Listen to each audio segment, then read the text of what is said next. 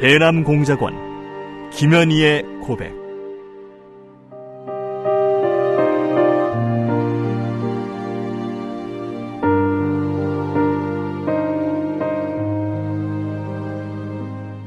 나는 김정일의 친필 지시로 1988년 남조선에서 열리는 서울 올림픽을 파괴할 때 대한 공작 임무를 받고 100여 명의 남조선 노동자들이 탔던 비행기를 공중에서 폭파시켰다. 평범한 여자로 살고 싶었던 내가 어떻게 한치의 죄책감도 없이 이처럼 수많은 사람들을 죽인 살인자가 되고 말았는가. 조국을 위해 한 목숨 바친다는 명분 아래 이 엄청난 죄악을 저지른 나를 용서할 수가 없다.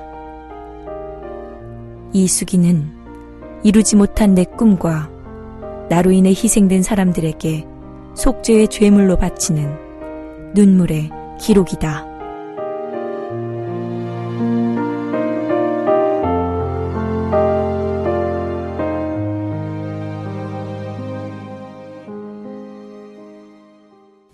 눈물의 고백 마흔 일곱 번째 나는 북의 평범한 인민 어느 누구보다도 바깥 정세에 대해 밝다고 생각했다. 그런데 실제로 남조선에 와서 부딪히는 것마다 생소하고 보는 것마다 새로운 사실 뿐이니 내가 얼마나 우물한 개구리처럼 살았는지 알 수 있었다. 나는 우리 집에 항상 식용유가 떨어지지 않았었다는 사실을 말끝마다 자랑스럽게 수사관들에게 떠들었었다. 식용유는 상류층집에서만 구경할 수 있는 것입니다. 그럴 때마다 수사관들은 나를 무안하게 하지 않으려고 내 말을 귀담아 들어주었다. 그래서 우리 집은 항상 튀김 요리를 떨어치는 날이 없었습니다. 내 자랑이 얼마나 우습게 들릴 소리인가는 상상조차 하지 못했다. 가게에 나가면 흔해 빠진 것이 질 좋은 식용유였으며 포장마차나 구루마에서 싸구려로 파는 음식 또한 튀김 종류인 것을 알았을 때 나는 부끄러워서 고개를 들 수가 없었다. 튀김 요리를 할 때는 딴집에 냄새가 날까봐 창문뿐만 아니라 문이라는 문은 다 닫아 걸고 했었습니다. 나는 내가 살아온 불과 20여 년의 세월이 어느 누구보다 파란만장한 삶이었다고 말할 수 있었다. 그것이 운명이었다면 언제 어디에서부터 불행이 시작되는 최초의 시점이었는지 알고 싶었다. 태어나 인민학교를 졸업하고 중학교를 졸업할 때까지만 해도 나는 이러한 불행의 조짐은 엿보이지 않았었다. 평생 불운이 따를 것 같지 않은 행복한 여자아이로 사랑 속에서 자라왔다. 내 성장 과정을 남조선 사람들이 들으면 무엇이 그리 대단한 생활이었느냐고 비웃을지도 모르지만 북에서 나는 제법 잘 사는 특수층의 생활을 누렸었다.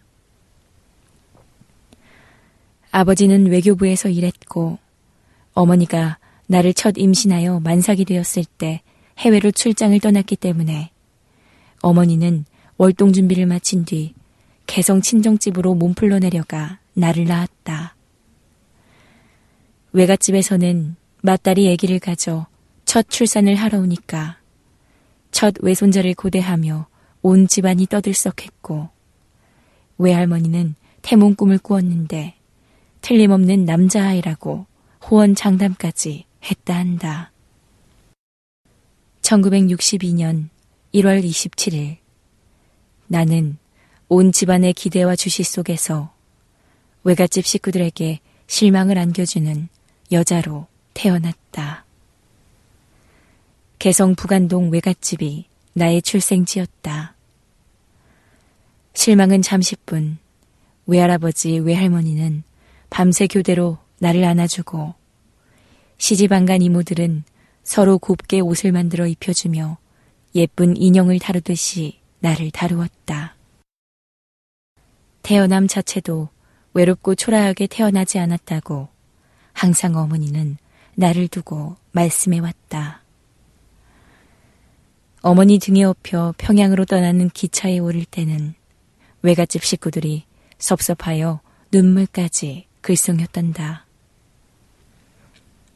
해외 출장을 다녀온 아버지는 첫 아기가 너무 소중해서 아기와 몸이 닿으면 다칠까봐 멀리 손을 뻗어 안아주곤 했었다는데 내가 아버지를 마지막 뵐 때까지 아버지는 그런 마음으로 애지중지 나를 귀여워했었다.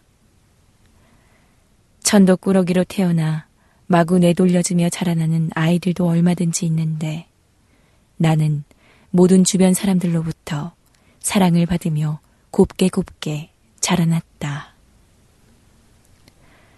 내가 태어난 지 얼마 되지 않아 우리 식구는 아버지를 따라 조국을 떠나게 되었다.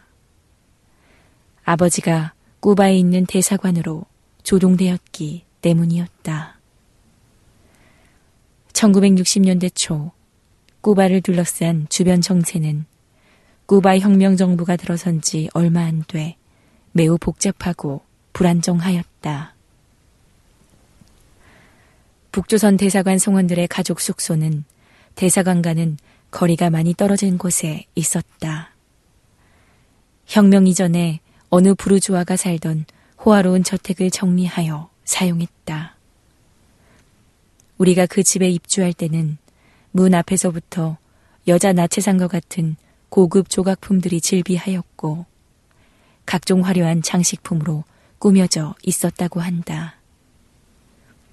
그 뒤에는 부르주아의 잔지를 청산한다 하여 고급 조각품과 화려한 장식품들을 모두 부수어버리거나 깨어버렸다.